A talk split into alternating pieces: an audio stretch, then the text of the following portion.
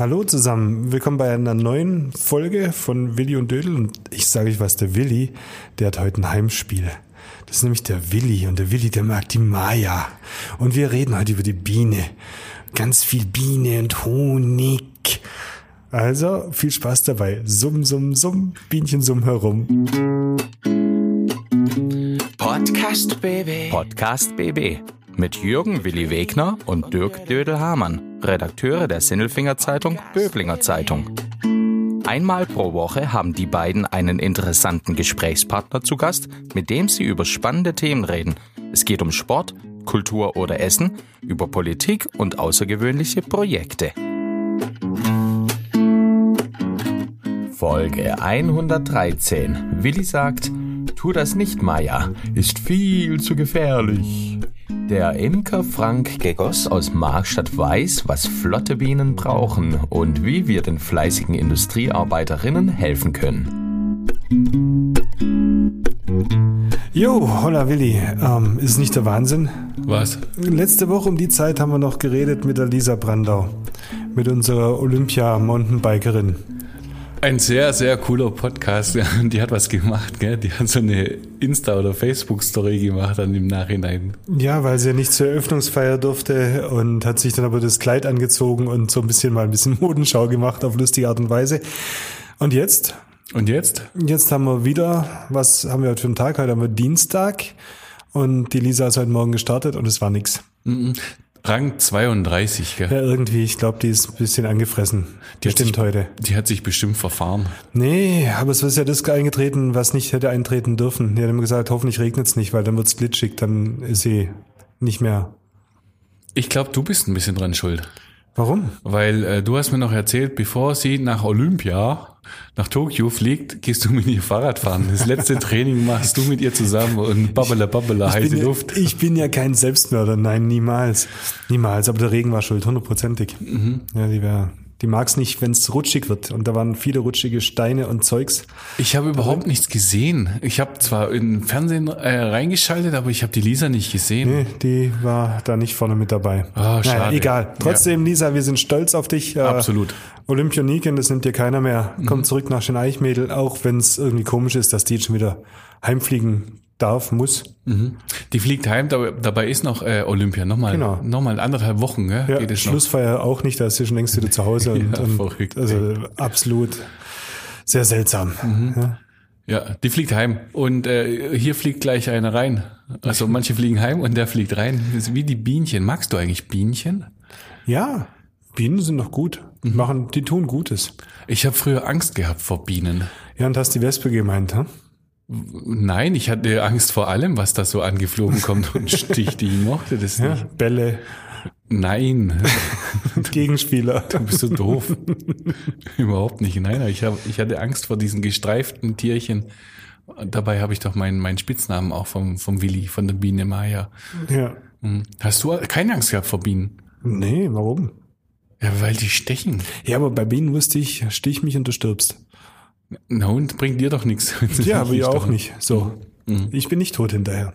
Nee, vor Bienen keine Angst. Aber wir haben gleich einen Imker zu Gast. Mhm. Den Frank Geckus aus Markstadt. Genau. Und der erzählt uns ganz gute, wertvolle, wichtige Sachen, auch interessante Sachen. Ja.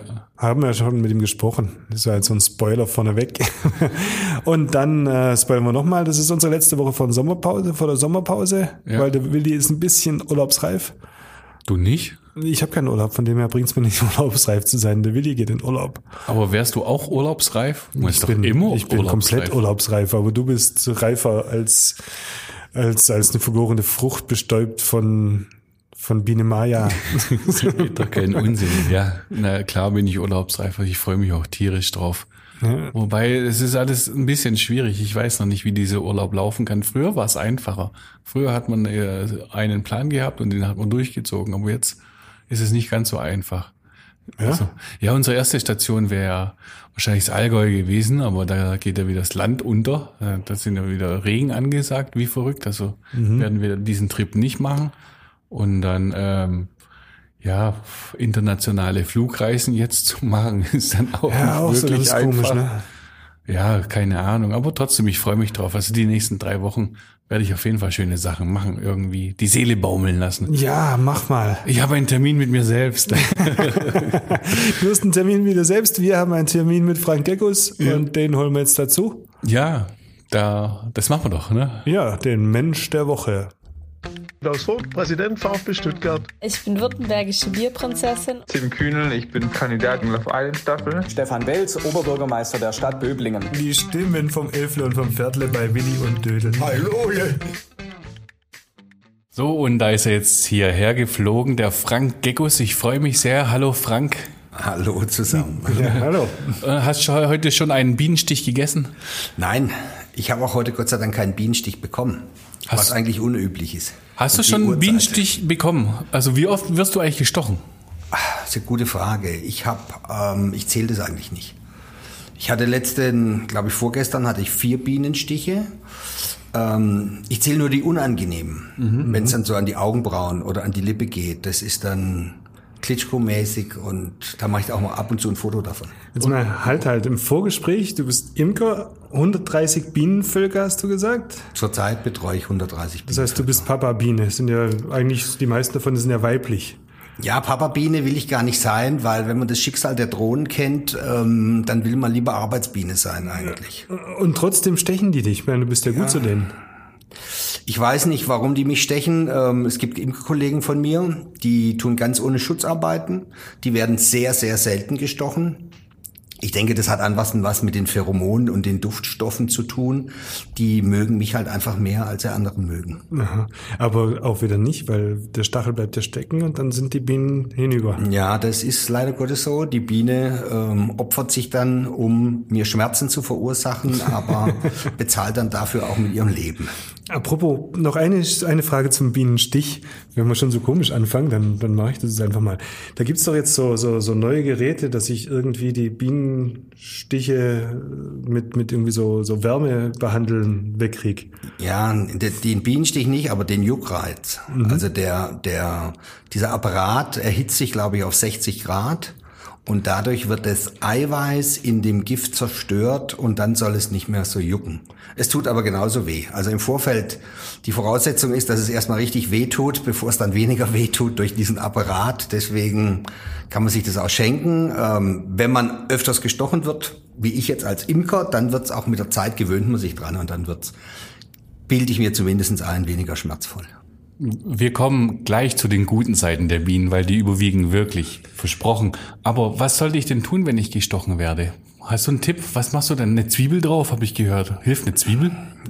Manchen Leuten mag das anscheinend helfen, aber kühlen, das ist eigentlich so das adäquate Mittel, was man machen kann.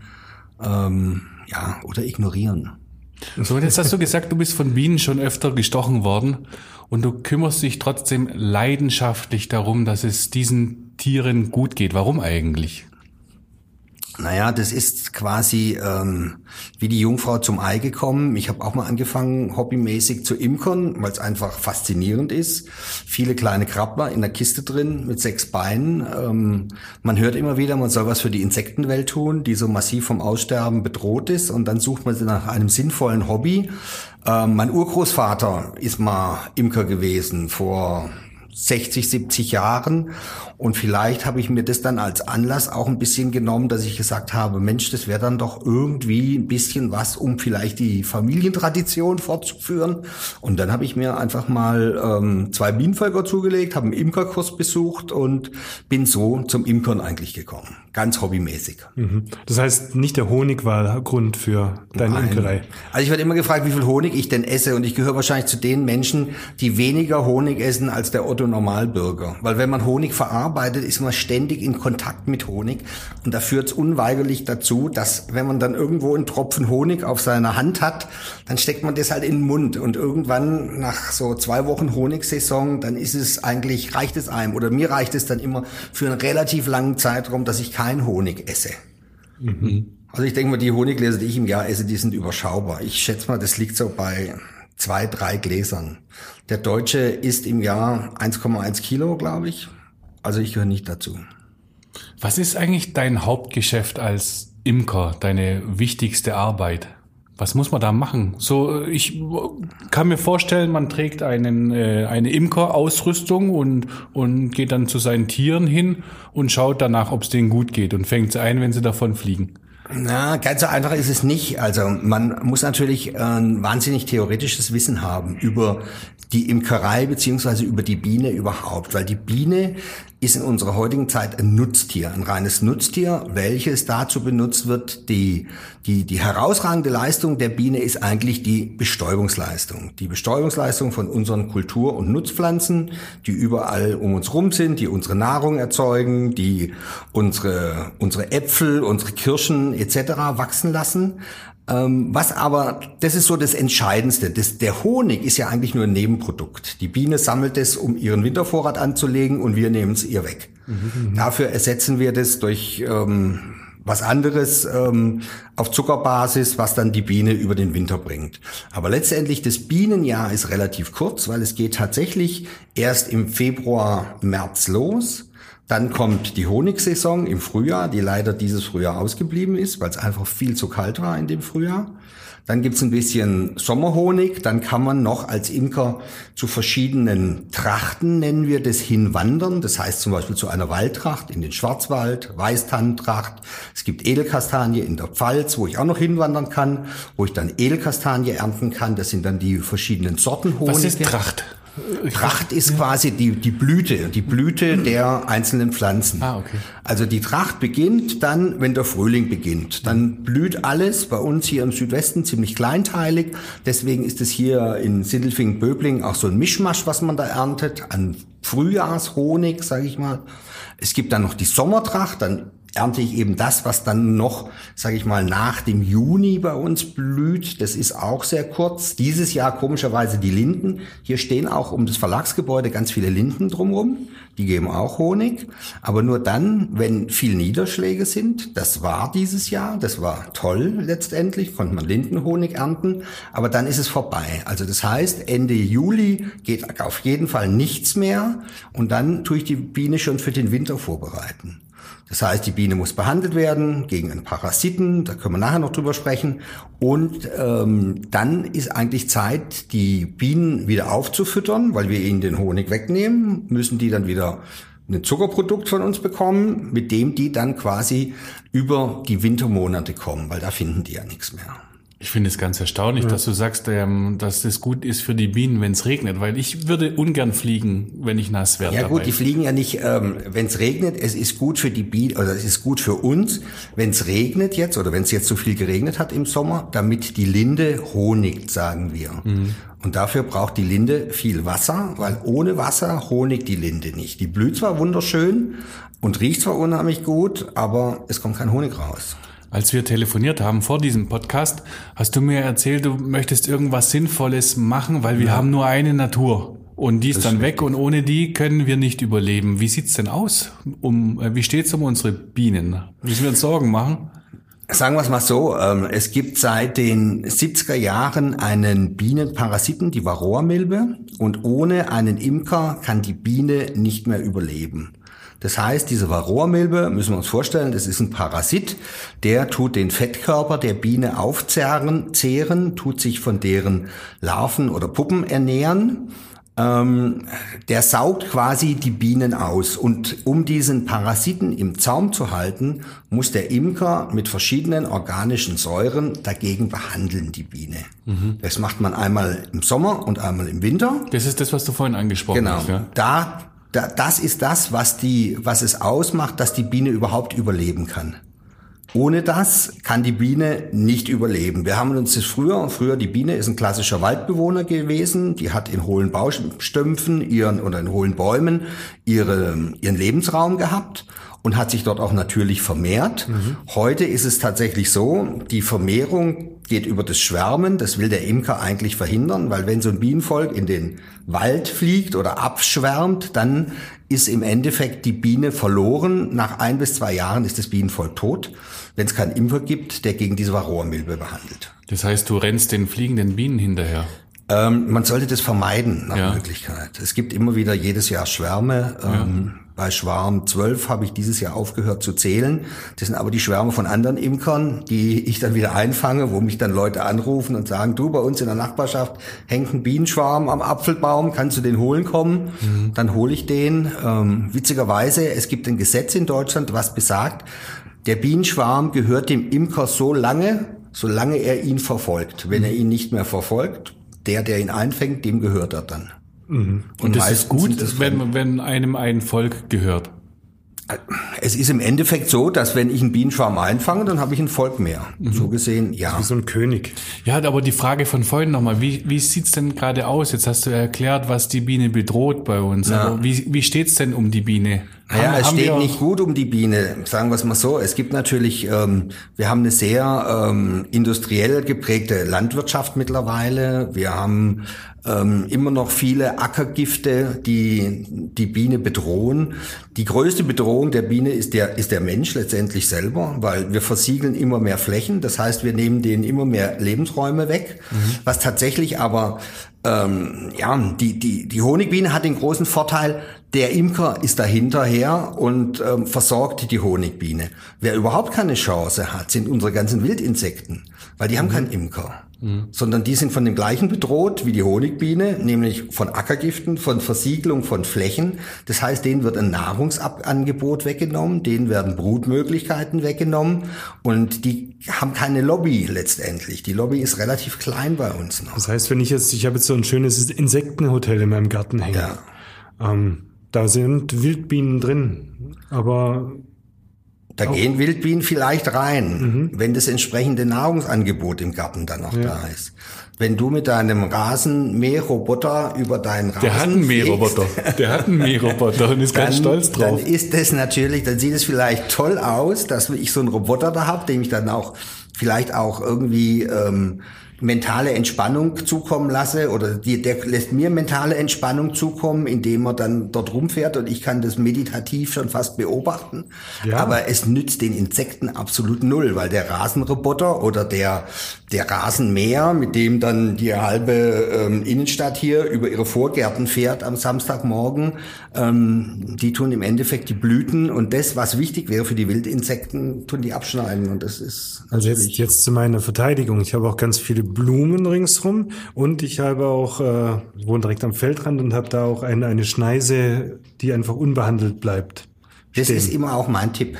Also es gibt Menschen, es gibt Menschen, klar, die sagen, du, ähm, ich habe Kinder, die wollen Fußball spielen im Garten und die wollen natürlich nicht in einem, in einem 1,50 Meter hohen Gras ähm, Gelände darum Fußball spielen, sondern die wollen einen kurzen Rasen haben und deswegen mähe ich. Aber ich kann ja natürlich trotzdem in meinem Garten ein Stück einfach unbehandelt stehen lassen. Genau. Und meinen Kindern dann vor allen Dingen erklären, wenn das von alleine wächst, dann kannst du dort über Monate beobachten, wie da immer mehr Blumen kommen, wie da immer mehr Insekten, Schmetterlinge, Hummeln, Libellen etc. sich ansiedeln, was wahnsinnig interessant ist. Und so haben die Kinder auch einen Lerneffekt davon. Jetzt habe ich die Kinder das nicht mehr, aber ich fand das irgendwie ganz praktisch so. Ja, praktisch. Was sollte ich denn in meinem Garten oder Balkon oder gibt's da so eine Pflanze, die du mir raten würdest? So der Lavendel, der die Hummel bringt? Man oder? sollte natürlich, also es gibt natürlich zwei Möglichkeiten. Man kann hergehen und sagen, okay, ich habe jetzt ein Stück Wiese, das mähe ich einfach nicht. Wenn ich das nicht mähe, dann tun sich da über einen längeren Zeitraum immer wieder Pflanzen ansiedeln. Ähm, alles, was in der Region aussamt, das siedelt sich dann auch in meinem Garten an. Wenn ich jetzt hergehe und sage, hey, ich will meinen Garten bienenfreundlich so gestalten, dass ich meinen Rasen rausmache und dafür eine Blühfläche pflanze, dann sollte ich natürlich darauf achten, dass das, was ich pflanze, auch tatsächlich in unserer Region wachsen tut. Weil wenn ich in den Supermarkt gehe und da verschiedene Blühmischungen bei den Samentütchen finde, dann sind da teilweise exotische Pflanzen dabei, die sind für unsere Insekten total unattraktiv. Deswegen wirklich der Tipp, in eine gut sortierte Gärtnerei gehen, dort sich informieren. Da gibt's eine Blühmischung, die speziell hier bei uns im Südwesten wachsen tut und die dann kaufen. Ach so, so eine holländische Tulpe bringt der deutschen Biene nichts. Gar nichts, nein. Okay. Hm, ist nicht so lecker. Habe ich auch nicht gewusst. Wenn du jetzt so durch die Stadt läufst, schaust du eigentlich in die Gärten rein, wie es die Leute machen. Und, und du kriegst du bestimmt die Krise, wenn du so einen Steingarten siehst, so eine Steinwüste. Gibt's ja ganz viele Steine und Stelen oder so. Wie Na, geht's dir so dabei? Ich habe ein paar Lieblingsorte, ähm, wo es die hässlichen Vor die hässlichsten Vorgärten gibt. Also. Ja, wo? das will ich jetzt hier lieber vielleicht nicht sagen. Aber wir sind doch unter uns. also es gibt ein paar Wege, wenn ich zu meinen Kunden unterwegs gehe, da fährt, fährt man schon. Komischerweise da, wo der Wohlstand am größten ist, sind auch die, die, die, die, die Ordnungsliebe, hat man manchmal den Eindruck, ist auch am größten. Mhm. Oder vielleicht wird immer nur der gleiche Gärtner gebucht, der dann immer das Gleiche macht. Vielleicht liegt es auch da. Das ist so akkurat, die ganze Geschichte, gell? Ja, aber das ist ja das. Was für uns Menschen akkurat aussieht, ist nicht unbedingt gut für unsere Insekten. Mhm. So, Tipps hast du eine ganze Menge und deshalb hast du auch ein, äh, ein Bienenzentrum, das Bienenzentrum Markstadt. Ich weiß nicht, ob du es hast, aber erklär mal, was ist das denn eigentlich? Also das Bienenzentrum Markstadt ist eigentlich daraus entstanden, dass, ähm, dass ich und ein Imkerkollege gesagt haben, wir wollen aufklären. Wir wollen einmal aufklären über die Honigbiene. Wir wollen einmal Imker ausbilden und schulen, was die in ihrer Imkerei besser machen könnten. Wir haben dafür ein paar verschiedene Vorträge, speziell für Imkerfortbildungen jetzt. Wir tun Neuimker ausbilden, also Leute, die mit dem Imkern anfangen. Wir gehen aber auch an Kindergärten, wir gehen an Schulen, wir betreuen die Schul AG in Markstadt zum Beispiel. Da gibt's eine AG-Veranstaltung, da können die Kinder lernen ein eigenes Bienenvolk. Quasi das Imkern lernen, aber im schulischen Sinne quasi. Wer ist denn wir?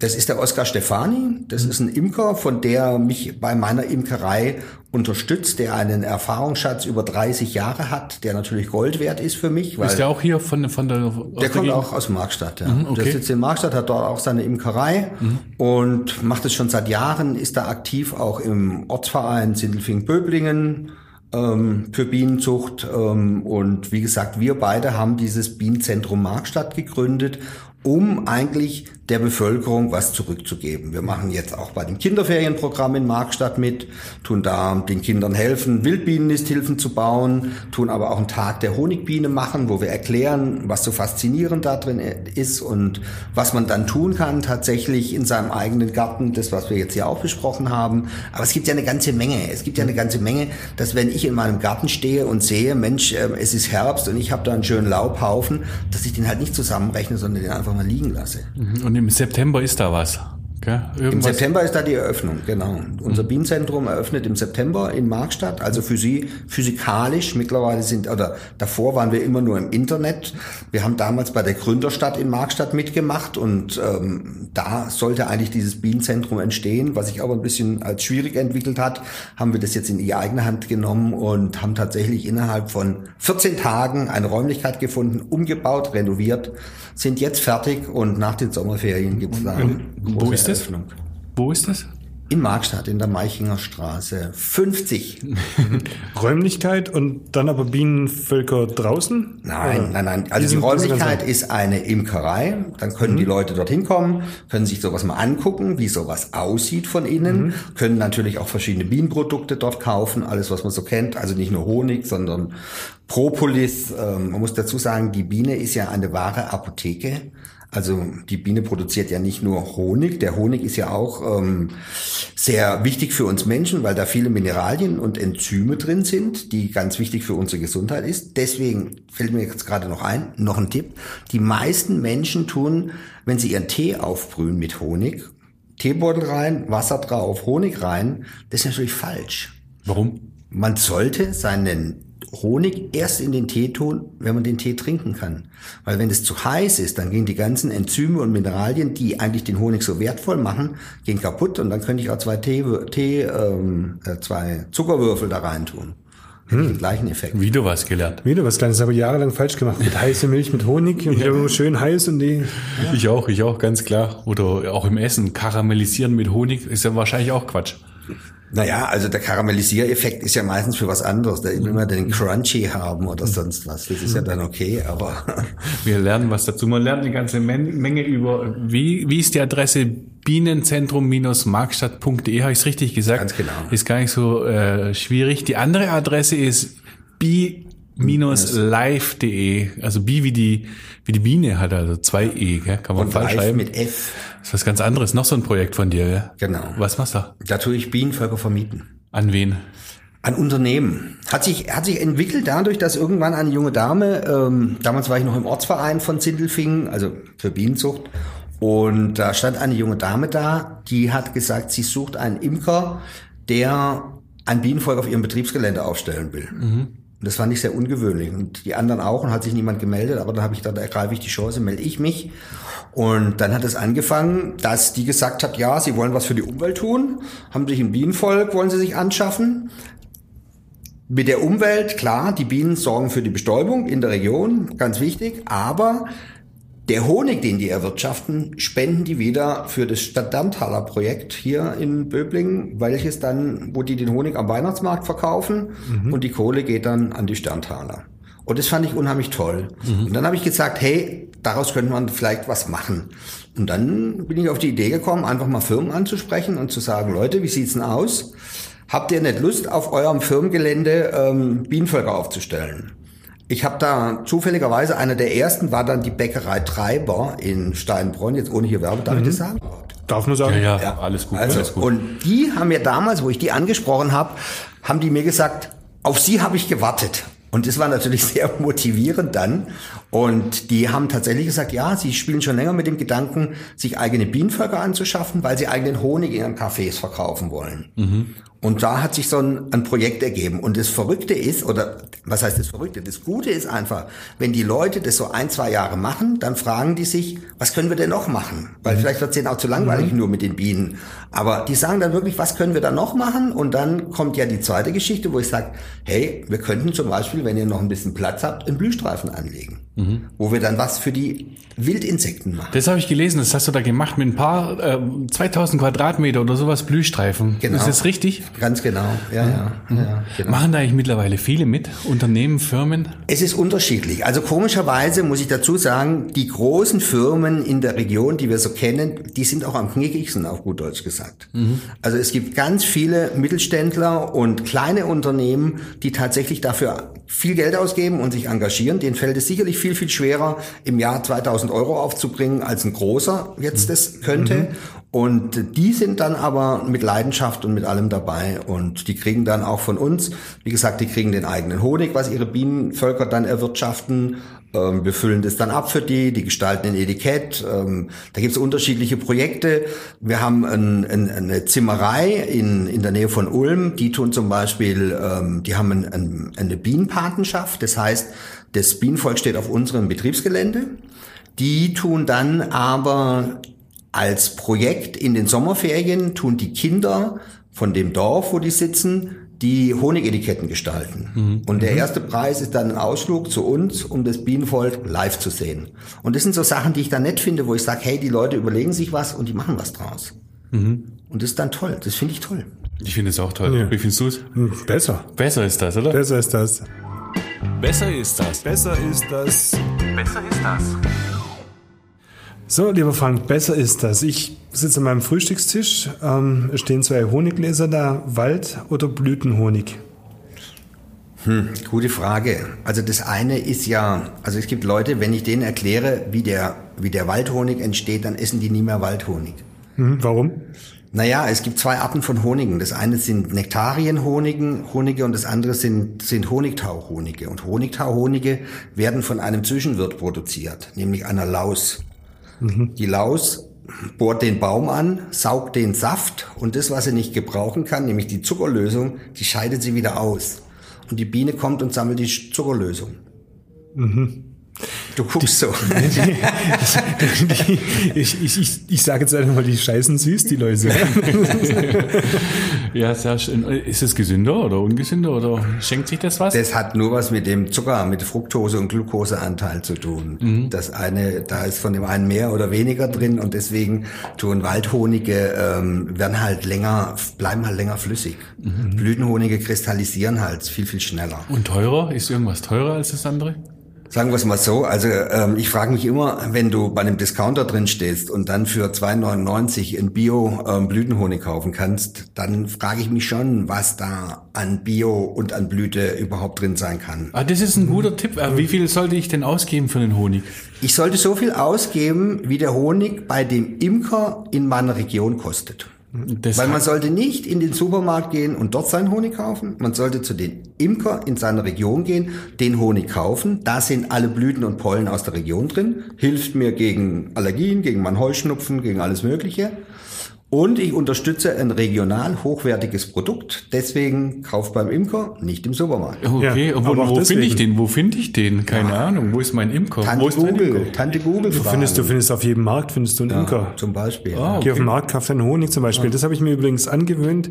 Ich habe irgendwann mal eine Reportage gesehen über so, so Massenhonigproduktion. Und da werden die einfach die Bienen mit, mitgetötet. Es kommt so ein, so ein, so ein riesen Industrieanlage und du sagst, das kann ich nicht mehr essen. Also Das ich ist kann ja wie nichts mehr. Kükenschreddern. Ja, ist ja so ungefähr. Genau. Dann sage ich, das kann ich ja, ich kann ja nicht irgendwie das Bienensterben auch noch dadurch forcieren, indem ich, äh, indem ich Honig esse. Ja, und vor allen Dingen nicht aus fremden Ländern, weil es bringt nichts. Also die Leute sagen immer, guck mal, die Chinesen, die hocken im Baum, bestäuben ihre, ihre, ihre Äpfel von Hand, weil die haben keine Insekten mehr. Das ist natürlich Blödsinn, weil China ist der größte Honigproduzent auf der ganzen Welt. Und man muss dazu sagen, wir produzieren in Deutschland nur 30 Prozent unserer eigenen äh, Honige sind aus Deutschland und 70 Prozent werden importiert. Also, weil die Leute so viel essen, so viel kann, kann der deutsche Imker gar nicht anschaffen wie die Menschen hier verbrauchen. Das heißt, der, der Imker, der hat es jetzt nicht unbedingt schlecht, wenn man nicht bei ihm einkauft. Also, weil er hat nur eine begrenzte Menge. Ja gut, also ich kenne viele Imker, die ähm, wären froh, sie würden mehr verkaufen. Ja, das hat dann natürlich Ja, ist auch tatsächlich wieder, so. Ja, es hat natürlich auch wieder was mit einem gewissen verkäuferischen Geschick zu tun. Ja. Also es geht auch darum, klar, die Imker, ähm, sagen wir es mal so, ich bin, glaube ich, ich bin jetzt 55 und ähm, ich bin immer noch in der Imkerschaft einer von den Youngstern. Okay. Also das tut so ein bisschen das, das Bild von der Imker Altersgruppe abbilden. Wobei es gibt natürlich wahnsinnig viele Imker, die danach kommen, weil Imkern ist absolut in. Also mittlerweile, wenn man sich anguckt, ähm, jedes Jahr werden es mehr. Es werden immer mehr Frauen, die Imkerin werden wollen und absolut super. Ähm, früher hat man immer gesagt, Imkern ist so das, das Altmännerthema. Es wird auch immer noch so gefördert. Also ich bin jetzt Opa geworden letztes Jahr und ähm, wenn ich meinem Enkel dann ein Buch über Imkern vorlesen möchte, dann heißt es, ähm, mein Opa ist Imker und ähm, das tut einen schon so so ein Ding reinpressen. Das dann die. Schublade auf, wie beim, wie beim Imker. Schublade auf, Schublade zu. Genau. Honig da drin. Wir sind durch. Ich habe auf die Uhr geschaut. Ähm, Zeit ist um. Es war sozusagen ähm, der letzte, unser letzter Podcast vor der Sommerpause. Es war praktisch der Gilet Royal unserer Podcasts. Die, die, die, der Blütenhonig auf einem, auf eine Saison. Vielen Dank, lieber Frank. Sehr gerne. Und da draußen, wir hören uns wieder nach den Sommerferien. Gegen Ende. Wir geben Bescheid. Bis da, ne? Also bleibt gesund und bis zum nächsten Mal. Jo, tschö. Podcast BB. Ein Angebot von Röhm Medien.